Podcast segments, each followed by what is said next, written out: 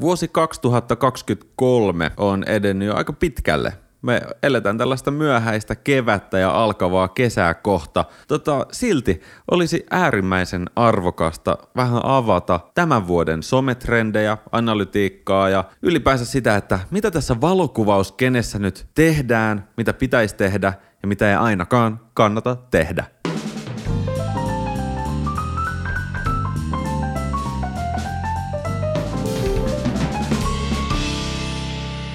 Joo, näinhän se on. Tota, vuosi jo pitkällä, mutta vuotta on vielä myös paljon jäljellä ja paljon on tapahtunut ja paljon on vielä tapahtumatta.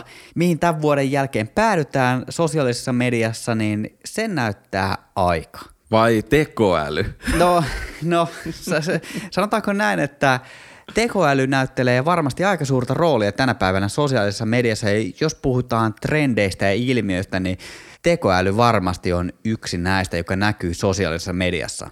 Nyt jos joku ei vielä ole siis kokeilu palveluita kuten ChatGPT tai Midjourney tai Stable Diffusion, niin hei, on aika perehtyä näihin, koska ei kysymys ole nyt välttämättä siitä, että teettekö te niillä teidän loppuelämänne jotain tuotantoja, mutta on hyvä tietää, mitä työkalui muut käyttää ja että mistä suunnalta se kilpailu on tulossa. Meinaan se on tulossa aika lujaa, se tulee vasemmalta ohi, se tulee oikealta ohi, ylhäältä ohi ja alhaalta vetää maton jalkoja alta. Tota, itse kokeilin tuossa just hetki sitten Discordilla taas Mid Journey-nimisellä palvelulla rakentaa siis tekoälyn avulla valokuvia.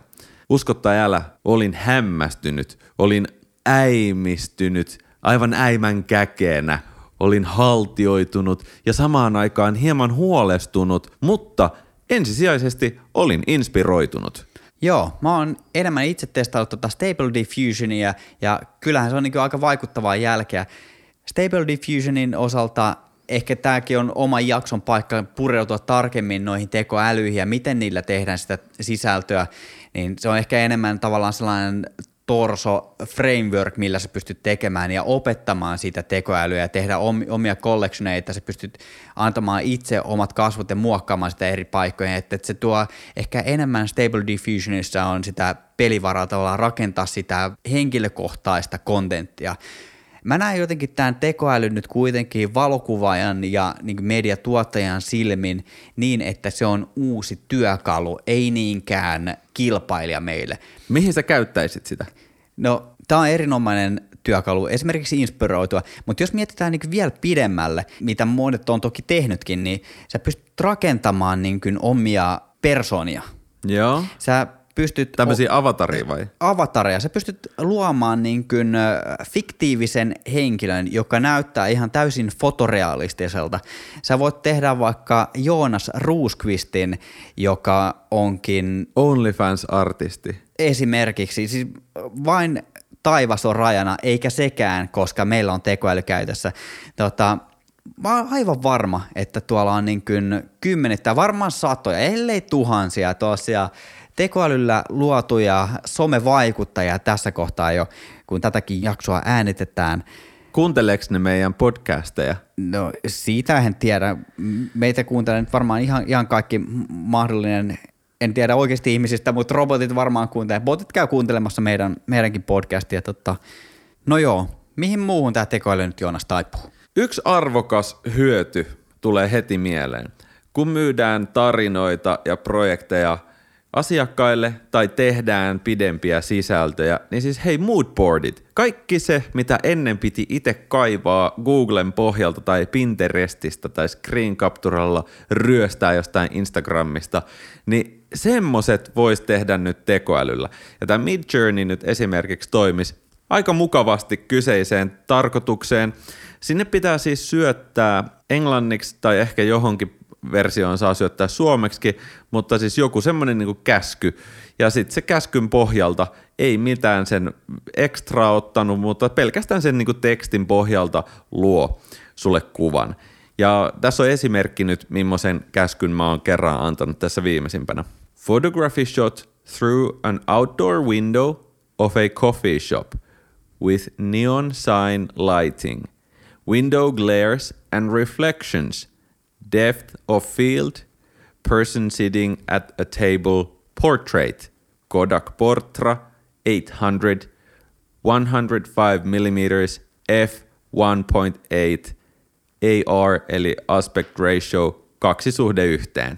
Eli suomennettuna, mitä mä kerroin tälle nopeasti, niin tämä oli tämmöinen niinku potrettikuva kuvattu 105 millisellä 1.8, tyyliltään, väriprofiililtaan Kodak Portra 800, ja mä kerroin sille tekoälylle, että siellä on henkilö kahvikaupan tai kahvilassa, ja se istuu siinä niinku sisäpuolella, katsoo ulospäin ja sitten siellä sen henkilön takana on vähän tota, kylttejä ja tästä kahvilan ikkunasta heijastuu myös sit muuta. Ja se oli aivan timanttinen. Siis se aina, tämän voi testata jokainen. Ladatkaa Discord, se on ilmanen. Ja sitten googlettakaa, että Discord ja Midjourney, niin pääsee semmoiseen kanavaan, mihin sä voit itse kirjoittaa sen promptin eli käskyn, ja sitten se vastaa se kanava sulle neljä eri versiota tällä käskyllä tehdyistä kuvista.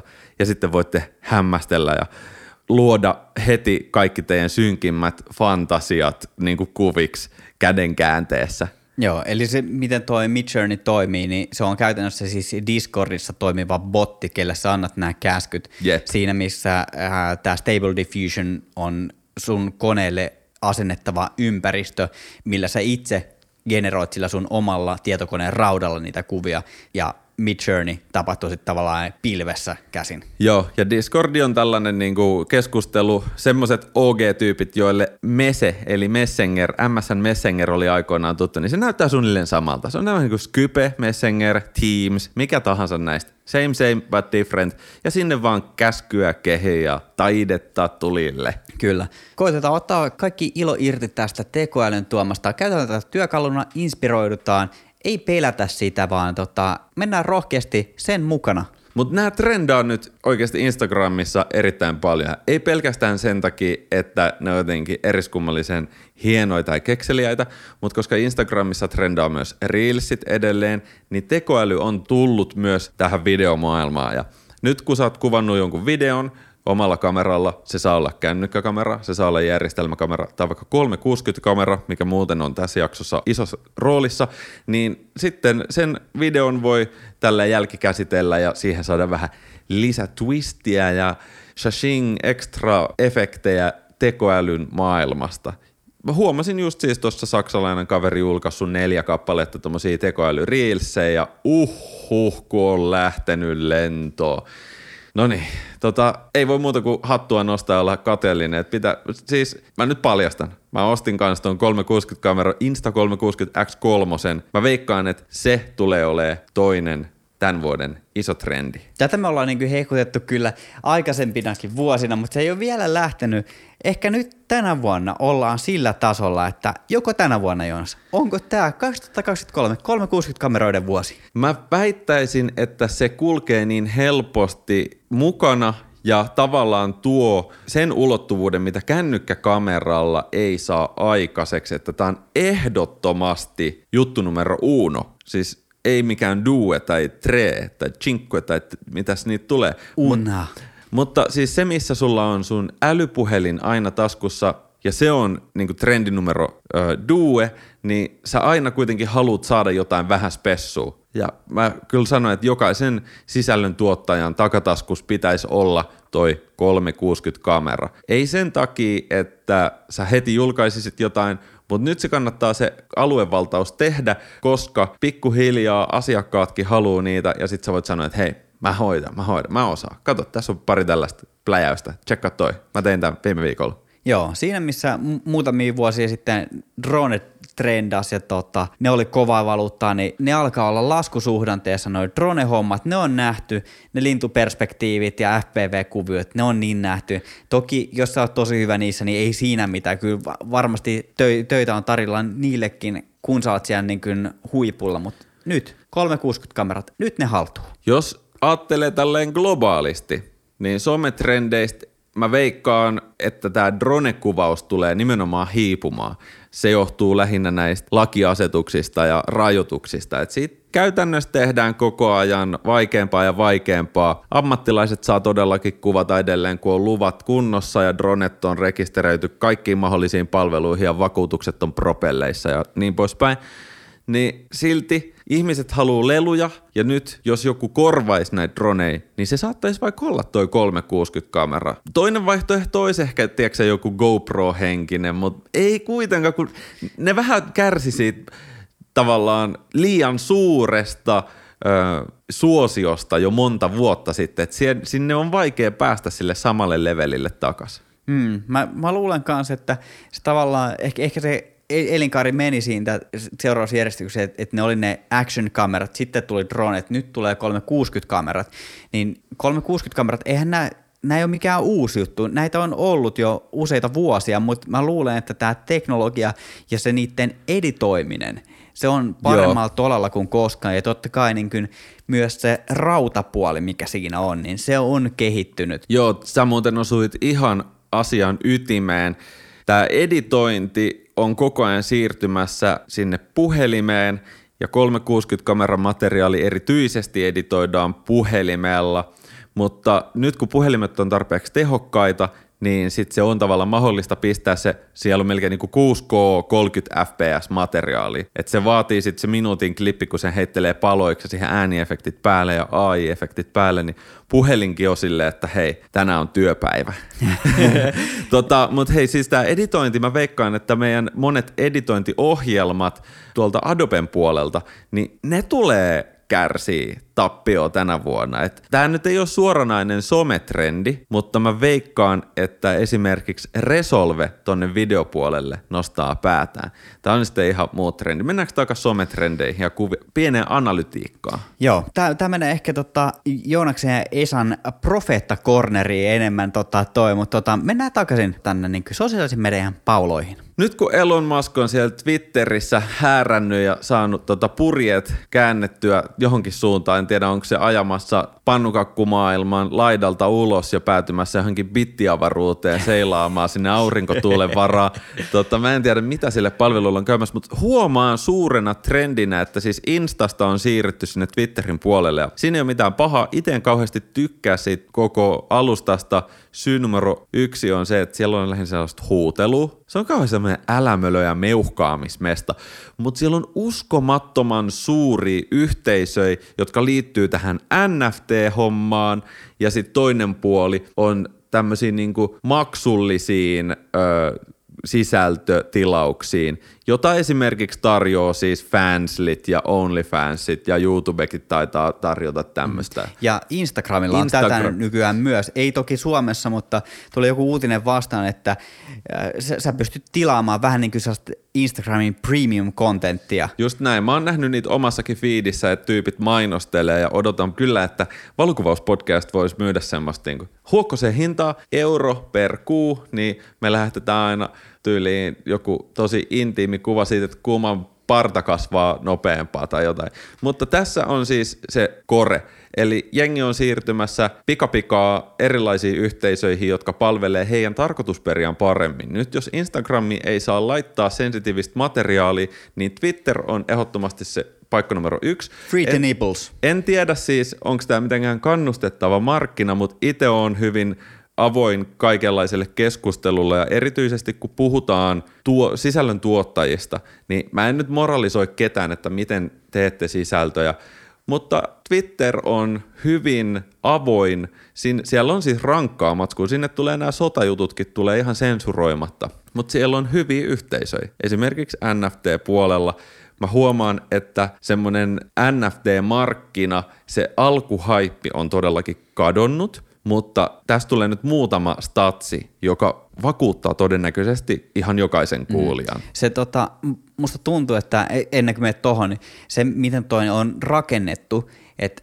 NFT-tyypit oli silleen, että osta sä mun NFT, mä ostan sun NFT, ja sitten NFT-pöhinä. Ja, sä niin kuin, tiedätkö, kaverin olalle taputtelua että tavallaan se haippi ja lumipallo, se kasvaa ja kasvaa ja kasvaa ja sitten kun jengi on ollut sen, että aa, noita NFTtä, että, että niitä voi niinku oikeasti myydä. Ja sitten tiedätkö, että, että se, on, se, on, se on vähän niin kuin pyramidihuijaus. Se, tota, se on lumipallo, joka on paisunut, mutta se on, se on iso. Se on, se on valtava. Iso. Ja siis se on iso siksi, että se on globaali. Ja ideahan on siinä vähän sama kuin normaalissakin rahassa. Eli se toimii, jos mä uskon, että sä uskot, että se toimii. Eli siis siinä ei riitä se, että Esa uskoo, että NFT toimii, niin eihän se, se, se, se ei tee niinku siitä sen toimivampaa. Mutta jos Esa uskoo, että Emeli ja Elina uskoo, että NFT toimii, ja sitten ne Emeli ja Elina uskoo, että Aleksandra, Joonatan ja Petteri uskoo siihen, niin sitten se tavallaan rupeaa kasaantumaan se niin kuin kyseisen systeemin peruspilari. Sieltä voi tietenkin niin kuin uskoa myös ravistua pois, mutta niin kuin sanottu, no niin, kuunnelkaas, nyt tulee vähän statsia. On tämmöinen palvelu kuin OpenSea. Siitä on sanottu, että se on suurin NFTn markkinapaikka. OpenSealla on suurin piirtein 2500 000 kuukausittain aktiivista käyttäjää, joko myymässä tai ostamassa. Tota, näitä statseja ei tuu tietenkään joka kuukausi julki, koska palvelut on yksityisiä, mutta mua erityisesti kiinnosti se, että väitetään, että kuukaudessa myytäisi semmoinen niin miljoonasta kahteen miljoonaa NFTtä niin kuin globaalisti. Tämä on OpenSea ja kaikki muutkin. Siellä, siellä on esimerkiksi semmoinen kuin Foundation, missä mä oon tehnyt jotain töitä laittanut sinne ja yhden tyylin myynytkin, vai kaksi, en muista, ihan sama. Öö, vuodessa tota, ostajien määrä on noussut 450 prosenttia. Nyt jos jollekin on niin kuin pörssikurssit tuttuja, niin voidaan todeta, että semmoinen niin kuin osuuspankki ja Nordean kevyt varma suojattu korkotili nousee sen kolme prosenttia, sit sä oot iloinen, kun sinne kilahtaa joku 12 euroa tilille. Niin tämä 450 prosenttia, tämä on siis niin kuin ihan pimeä määrä kasvua. Tämä on kyllä aivan, siis niin, kuten sanottu, se on lumipallo. Se no on niin. kasvanut, se on iso. Mutta jos, mm. jos tämä on nyt siis ostajien määrä, niin nyt mä sanoisin jokaiselle valokuvaajalle, että jos ette ole kokeillut koskaan myydä mitään NFTnä,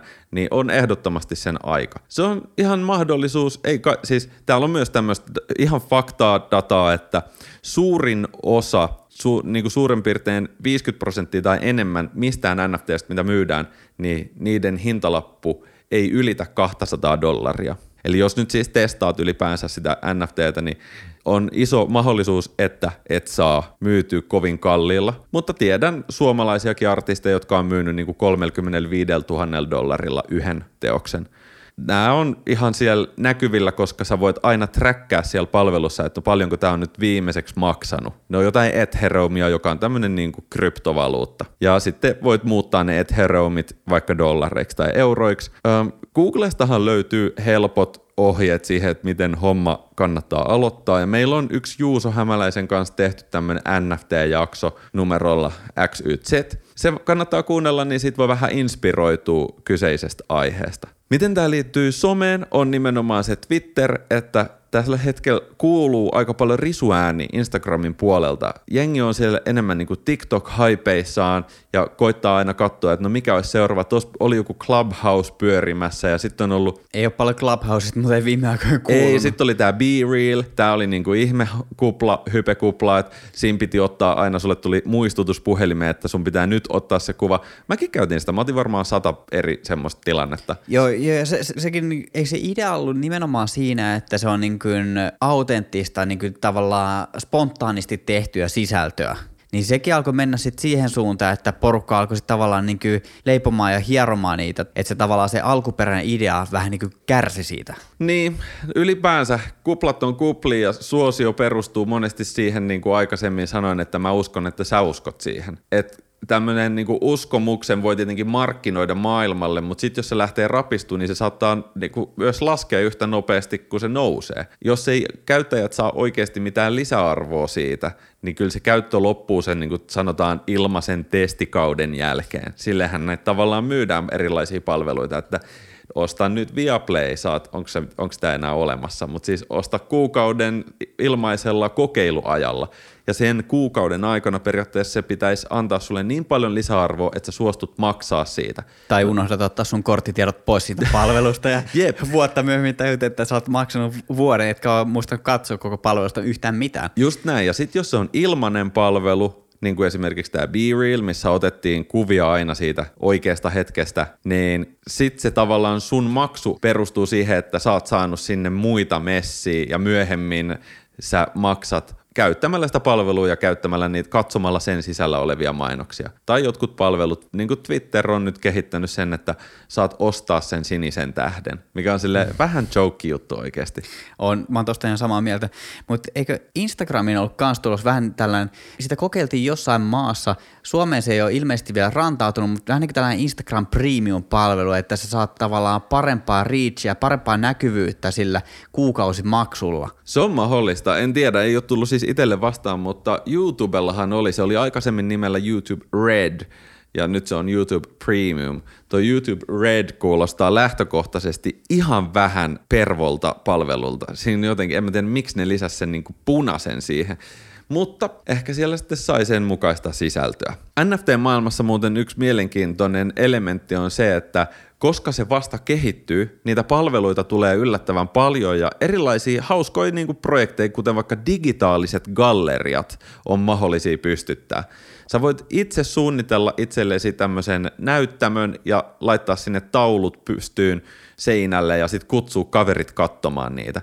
No, mikä siinä on mielenkiintoista? No, en mä oikeasti tiedä. Se, mä tein yhden tämmöisen testin. Mä pistin sinne neljä taulua. Mä muistan, että näytinkö mä sulle sen. Me hypättiin siihen huoneeseen. Joo, ja joo. sit sä voit tavallaan klikata siitä, että hei, tää on hieno taulu, mä ostan tän. Ehkä huono juttu oli se, että se näytön niinku resoluutio, ne taulut ei välttämättä pääse kovin oikeuksiinsa, jos sulla on niinku Tietsikan näytöllä selain, jonka näytöllä on joku sovellus, jonka näytöllä on joku huone, jonka näytöllä on joku pieni taulu, niin se on ehkä vähän pienikokoinen ollakseen sanotaan 35 000 dollarin arvoinen. Joo, ja se, se ei ehkä palvele valokuvaajia nimenomaan, ketkä on antanut sielunsa siihen ja yksityiskohtia myöden se on niin kuin loppuun asti viilattu. Mutta se on hyvä tapa oppia myös sellaista, äh, miksi sitä sanoisi, englanniksi sillä on termi content diversification, eli erilaisten sisältöformaattien käytön ja tuottamisen. Kuvat, kuvakarusellit, videot, reelsit, tweetit, podit, gifit, memet, kyselyt, kaikki ne on kuitenkin silleen, että mennään siihen suuntaan, että niitä käytetään samaan aikaan yhdessä. Siis mainosmaailmassa kaikki on sallittu jo since day one, mutta esimerkiksi Instagramin tälle valokuvausskenessä kyllä saa aika keppiä sait kuule, kun laitoit siihen jonkun nuolen ja tekstin kuvan päälle. Kyllä Ai sen ai. piti olla se valokuva. Mutta tänä päivänä kaikki rupeaa olemaan niin siellä sisällön puolella ihan yhtä sallittua. Että itse miellän tämmöiset niin kuin lisätyökalut ja taidot tosi terveinä. Joo. Tota, mitäs nyt kun ollaan kuitenkin valokuvauspodcastissa ja mietitään valokuvaajia sosiaalisessa mediassa, niin tota, mitä valokuvaajille kuuluu vuonna 2023 sosiaalisessa mediassa? Mä sanoisin, että me ollaan menossa äh, tämmöiseen, mulla on viisi juttua, mitkä mä nostan, mitkä on tälleen nimenomaan kaikkia valokuvaajia koskevia. Nämä voi ärsyttää jotain jengiä, mutta tässä on kuitenkin kovat, kovat piipussa. Mm. Jos kukaan ei suutu, mikään ei muutu, joten meikä nyt aloittaa. Ykkösenä, paremmat älypuhelinkuvat. Ai, ai, ai. Älypuhe, siis, me ollaan, me ollaan jumalauta Joonas, meillä on tonnitolkulla kamerakalustoa repussa ja ne pölyttyy ja sitten sit tulee joku Joonas Linkola sitten sieltä vasemmat ja oikeat niin pikkujoonakset ja pikkuesat ohi. Kuvaa puhelimella. Siis, Jep, kelaa sitä. Siis se on vaan nyt niinku valoku... Ennenhän tämä oli muiden ongelma, ei valokuvaajien ongelma, mutta nyt se on nimenomaan meidän ongelma tai mahdollisuus. Mutta siis älypuhelimet on niin kreisejä, että vaikka ne resoluutiot välttämättä aina ö, kerro kaikkea, niissä saattaa olla paljon suuremmat resoluutiot kuin kameroissa, mutta niitä linssejäkin löytyy niin kuin jostain puhelimesta kolme tai viisi tai jotain. Että se tavallaan se lasi on korvattu useammalla lasilla ja sitten formaatit on samaa perusravia, hyvässä valossa, ihan siis uskomatonta jälkeä tuottaa ihan jokaisen merkin niin kuin lippulaivamalli. Onko nyt Joonas oikea aika myydä kamerakalusta? Ei, kun nyt kannattaa ostaa kaapit täyteen. Pysyy maailmantalous kunnossa. Ei vaiskaan, siis ostaminenhan kannattaa kuvaajalla aina olla niin kuin silleen, mä tuun ehkä myöhemmin vielä kertoa tämän tämmöisen doomsday-teorian tähän meille valokuvaajien tämän vuoden markkinaan, mutta kun ostaa tavaroita siellä kalustopuolella, niin mä sanoisin, että ostetaan vain silloin, jos tiedetään, että se tuotanto on tulossa, jolla sitä rupeaa sitä ostosta rahoittamaan. nyt ollaan menossa siis siihen suuntaan, että markkinat kiristyy, ei siis helpotu, niin kuin, että entistä enemmän kuvaajat saa potkiin niitä kiviä ja etsiä hyviä diilejä. Näiden hyvien pitkien diilien löytäminen on vaikeampaa, asiakkaita on vähemmän, mutta tekijöitä on ihan järkyttävän paljon. Se johtuu siitä, että kuvaaminen on hauskaa ja se johtuu siitä, että tämmöinen niin some-elämäntyyli, reissataan pakulla, tehdään sisältöä, kuvataan bikinejä ja pipoi, että se on niinku siistiä. Sitä on vaan niinku liian moni tekee sitä. Ja se pitää tiedostaa. Toki niinku jos tykkää kuvata jotain tosi epäseksikkäitä kohteita, kuten kultakaivoksia, jotain pimeitä ö, mutasia viemäreitä, niin sit sulla on markkinaa maailman loppuun asti. Mutta jos sä haluat olla tässä niinku perus Insta-some-trendi markkinassa, niin tänä vuonna älä osta yhtään mitään, elle tiedä, että sulla on tulossa diili, joka rahoittaa sun ostosta. Tuo kuulostaa ihan järkevältä ja siis allekirjoitan kyllä tuonne, että, että niin tuo on niin kilpailtua ja kun joku markkina on kilpailtu ja kyseessä on vielä niin kuin nuoria tekijöitä, ketkä on niin kuin natiivisti käyttää niin kuin puhelimia äärimmäisen tehokkaasti, osaa tehdä niillä älypuhelimilla pelkästään laadukasta sisältöä, niin ei välttämättä kannata lähteä rahoittaa niin kuin ilman niitä asiakkaita, niitä omia hankintoja. Joo, Tästä tullaan tämmöisiin niinku genreen kuin passion project. Se, missä niinku nousumarkkinassa sä pystyt heittämään vähän silleen fyffeä sivuun ja asiakkaat tulee helposti ja on aikaa kuvata jotain, tiedätkö, tyhjiä saunoja tai jotain sammaloituneita kiviä, koska se on sun niinku intohimo. Niin nyt ei ole sen aika. Nyt ei tehdä sitten yhtään intohimoprojekteja. Tänä vuonna mä sanoisin, että jokainen intohimo-projekti ei ole pois sun taskusta siksi, että sä jätit sen sijasta jotain duuneja tekemättä, vaan jos sä päätät tehdä jonkun megalomaanisen kuukauden intohimo-projektin, kiertää pakulla Euroopan, niin sä jätät käytännössä markkinavapaaksi niille sun kilpailijoille, jotka voi saada ne asiakkaat, joille sä olisit voinut tehdä töitä sen kuukauden ajan. Ja nyt pienessä laskumarkkinassa tämä fakta kannattaa niin kuin laittaa siihen korvan taakse, liimata se siihen silleen, että joka kerta kun tekisi mieli lähtee vähän harrastelee, no niin, että mennään kuvailemaan pului tonne Pohjois-Norjaan, niin sitten pitää miettiä, että no miten tämä toiminta olikaan kannattavaa. Et meidän pitää tehdä niin kuin työtä, joka on kymmenen vuoden säteellä kannattavaa. Se saa sisältää jotain intohimoa, mutta laskumarkkinassa ei ole sen aika, että annetaan muille ne hyvät asiakkaat, vaan tänä vuonna myydään, tykitetään sitä myyntiä, myyntiä, myyntiä. Joo, tässä on nyt tota, myyjän pöksyt jalassa kyllä niin kuin vahvasti. Mä jäin, mä jäin miettimään, tota, että, sillä, että, että jumalauta, eikö, eikö mä saa kuvata niitä makrokuvia kuusenkerkistä? Mutta, joo, no, no mutta siis saa, kaikki saa kuvata passion projecteja, mutta sillä ehdolla – lyökää mua sitten naamaa, kun tapaatte, mutta siis sillä ehdolla, sillä ehdolla, että toimeentulo on taattu niin kuin vuodeksi eteenpäin, että se niin kuin ei tuu kaatamaan sitä uraa, että päättää hypätä johonkin intohimojuttuun, vaan tämän pitää olla kaikille tervettä. Ja aikuisuuteen kuuluu siis, terveyteen kuuluu se, että on terve talous, niin kyllä se on hyvin vakava asia, mutta tiedän jo monta ihmistä, monta hyvää tekijää, jotka on lähtenyt tästä meidän alalta pois ihan pelkästään oikeisiin töihin. Oikeisiin töihin silleen, että on saanut joko paremman tarjouksen oikeista töistä tai sitten ei ole vaan saanut mitään asiakkaita, on joutunut lähtemään tekemään jotain muuta. Mm. Ja ei tuu muuten loppumaan tämä trendi. Joo, tota, takaisin valokuvaajien sosiaaliseen mediaan. Tota, mikä muu on tänä vuonna kuumaa? No niin. Passion-projektit ne ei ole siitä tänä vuonna.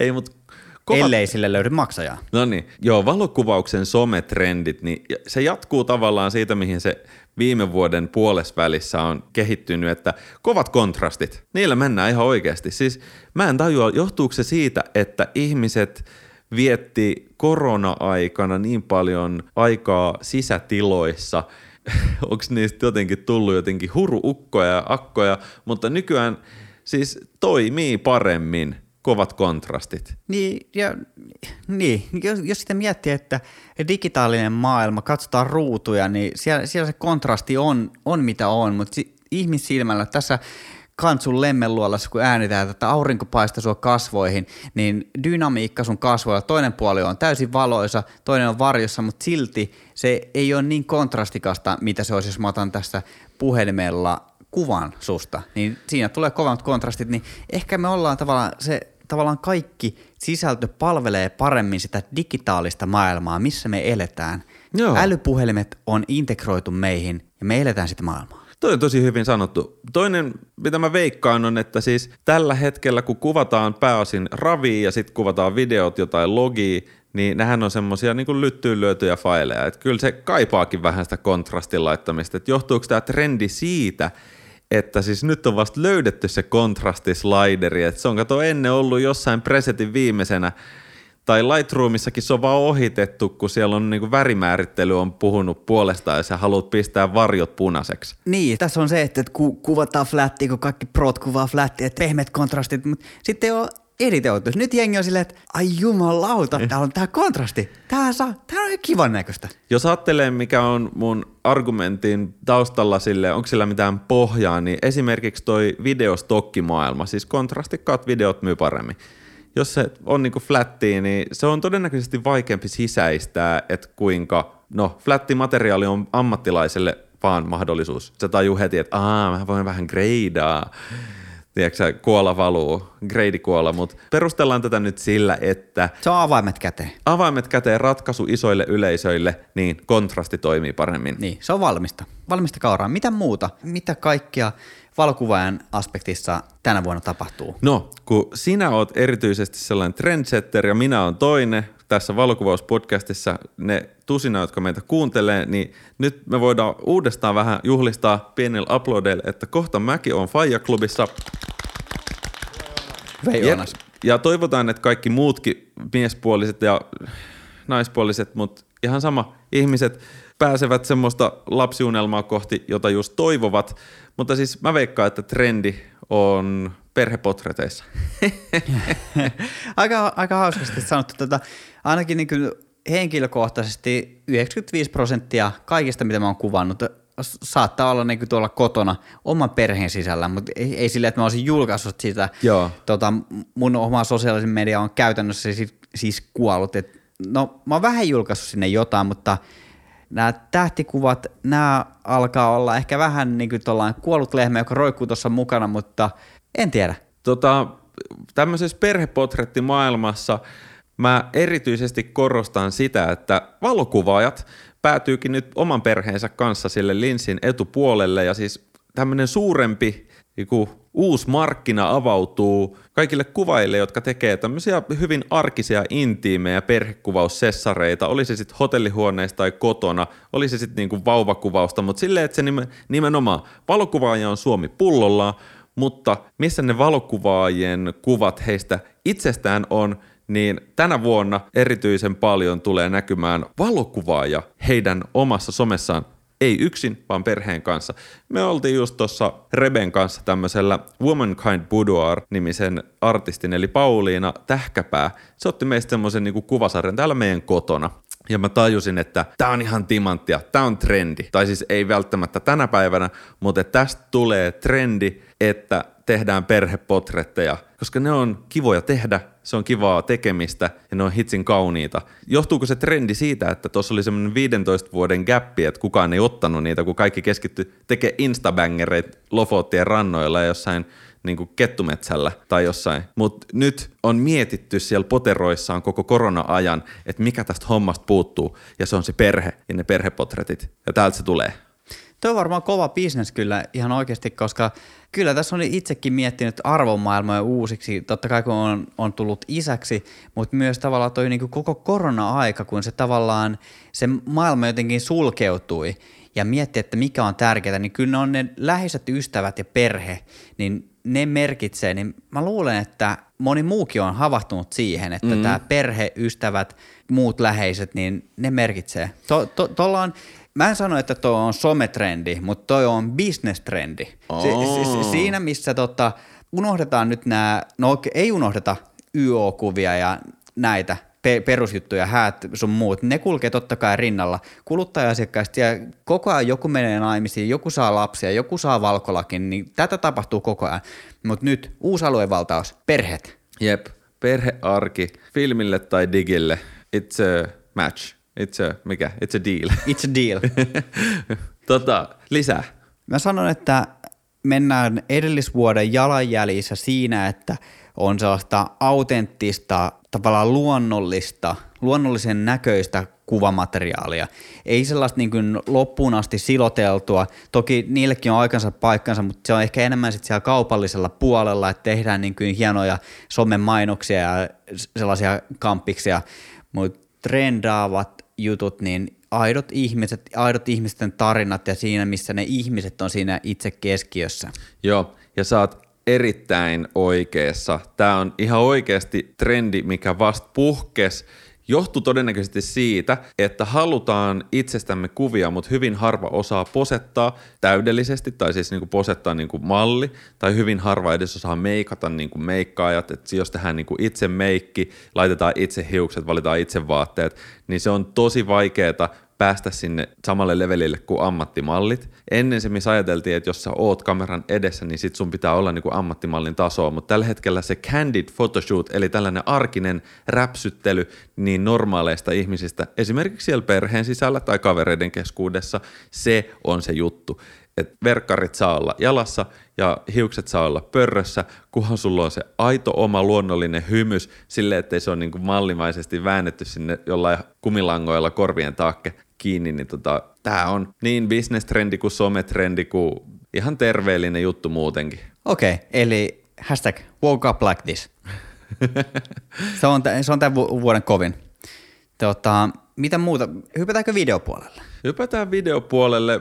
Mä veikkaan, että tämä tota, yksi iso trendi, mitä tullaan tänä vuonna näkemään, liittyy vähän tuohon AI-hommaan, mutta erityisesti siis palveluihin, kuten Unfoldit ja Prequelit ja InShotit ja tämmöiset, että videoita editoidaan puhelimella ja sitten se se ei mene niin, että sä editoit sen itse, vaan sulla on ne kymmenen klippiä ja sä löydät sieltä kivan semmoisen niin setupin ja sä sanot, että hei, tällaisella setupilla näistä tee mulle riili tai video. Ja se on niin kuin jonkun toisen ihmisen rakentama setappi. Siinä on leikkaukset ja biisit ja efektit ja grainit ja tehosteet ja siirtymät. Ne on valmiina ja se on tehty sulle tarpeeksi helppoa. Ne on oikeasti hiton hienoja jotkut semmoiset presetit, mitä vaikka mä katsoin tuossa Unfoldissa. Mä eli, totesin, että mä todellakin haluan tehdä ton. Eli tiatskarit hoitaa jatkossakin meidän editit. Näin on. Ne tekee sen paremmin kuin me. Näin on. E- eli me, meistä tulee jonas työttömiä pian. Näin on.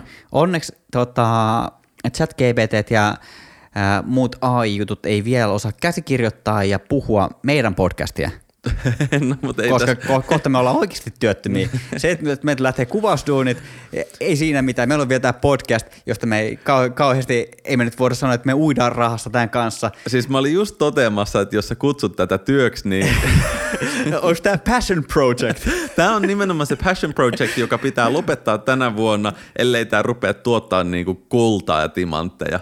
Joo. Pitäisikö meidän pistää tämä koko valokuvauspodcast johonkin noista fansleista tai onlyfanseista? Siis silleen, että jengi saisi niinku maksaa.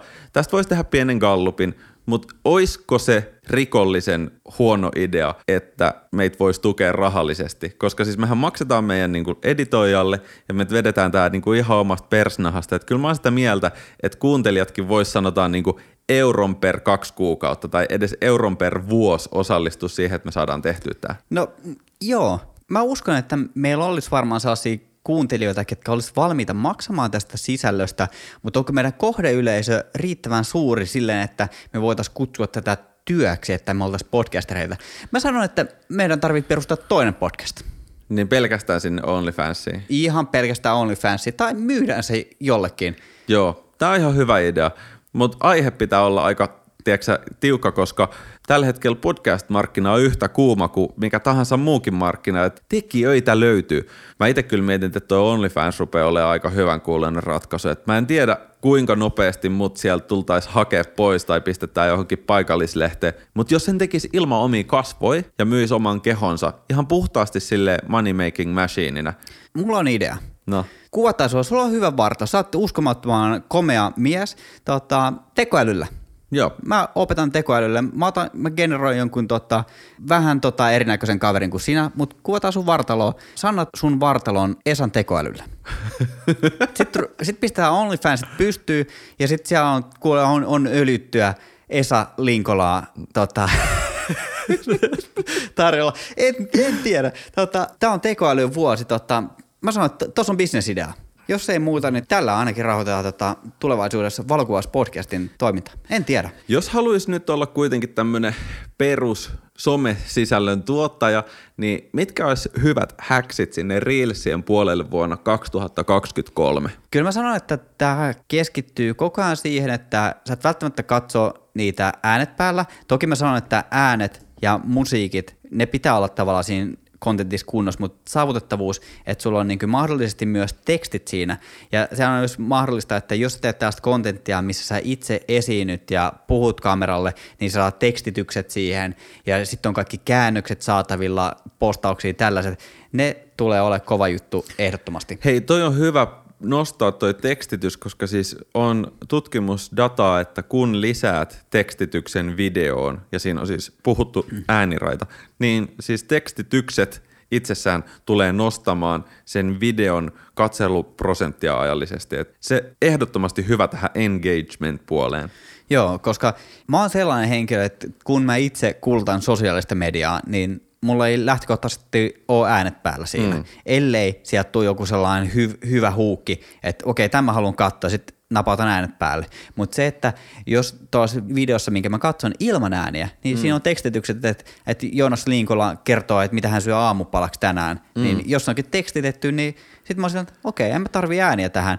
Ja sitten se voi olla, että jos on niin hyvä hyvä story, niin mä laitan ne äänet päälle ja katson sen niin full experience. Jep. Ja toinen, mikä liittyy hyvin paljon teksteihin, on siis se, että algoritmit todellakin tulkitsee sen, mitä siinä tekstissä lukee. Eli siitä tulee myös helpommin tulkittavaa sisältöä niille algoritmeille, mikä sitten auttaa, että millaiselle porukalle sitä suositellaan. No millä me saadaan nämä algoritmit tänä vuonna korkattua? Onko tähän jotain voittavaa kaavaa? No mä oon sitä mieltä, että toi musapuoli pitää kyllä ottaa haltuun, että siis se on varmaan yksi helpoimpia työkaluja sille Reelsin tekijälle valita oikea biisi, parhaimmillaan säveltää se itse tai tehdä joku remix, mashup biisi jostain tunnetusta, mistä saa nyt jotain klippiä irti. Mutta siis musiikki on yksi semmoisista avaintekijöistä siinä Reels-maailmassa. On selvää, että se missä musiikit tehdään elokuviin varta vasten, niin nyt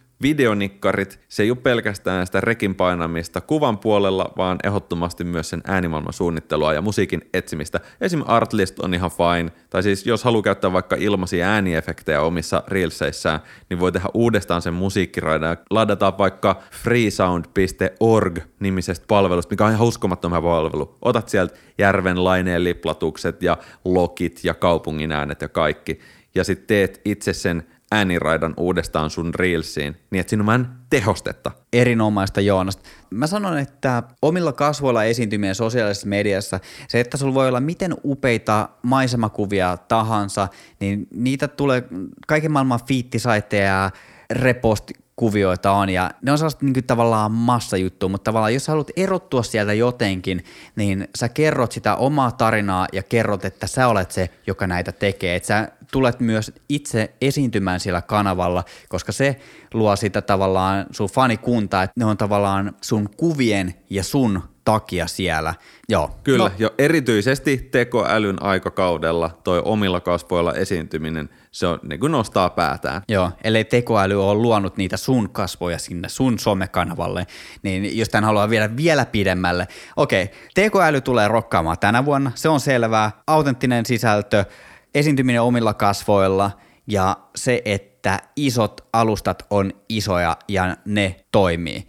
Näitä näit pieniä kaiken maailman dibadapa alustoja tulee, mutta kaiken maailman Instagramit ja TikTokit ostaa ja syö ne pois markkinoilta tai tekee omat vastineet, niin kuin kävi Snapchatille. Instagram tekee storit ja nyt kukaan ei muista enää koko Snapchatia. On se edelleen olemassa, mutta aika harva sitä niin kuin aktiivisesti käyttää se, mihin Twitter on menossa ja mitä Elon Musk sekoilee, niin se on vielä mysteeriverho peitossa. Katsotaan, mihin sen osalta päädytään tänä vuonna, mutta tässä on jonkunnäköinen sosiaalisen median kattaus tälle vuodelle. Ja se, minkä mä unohdin sanoa tässä kiteytyksessä, niin 360-videot. Jokainen laittaa nyt sen Insta 360 tilauksen ja tämä on maksamaton mainos. Kiitos. Kiitos.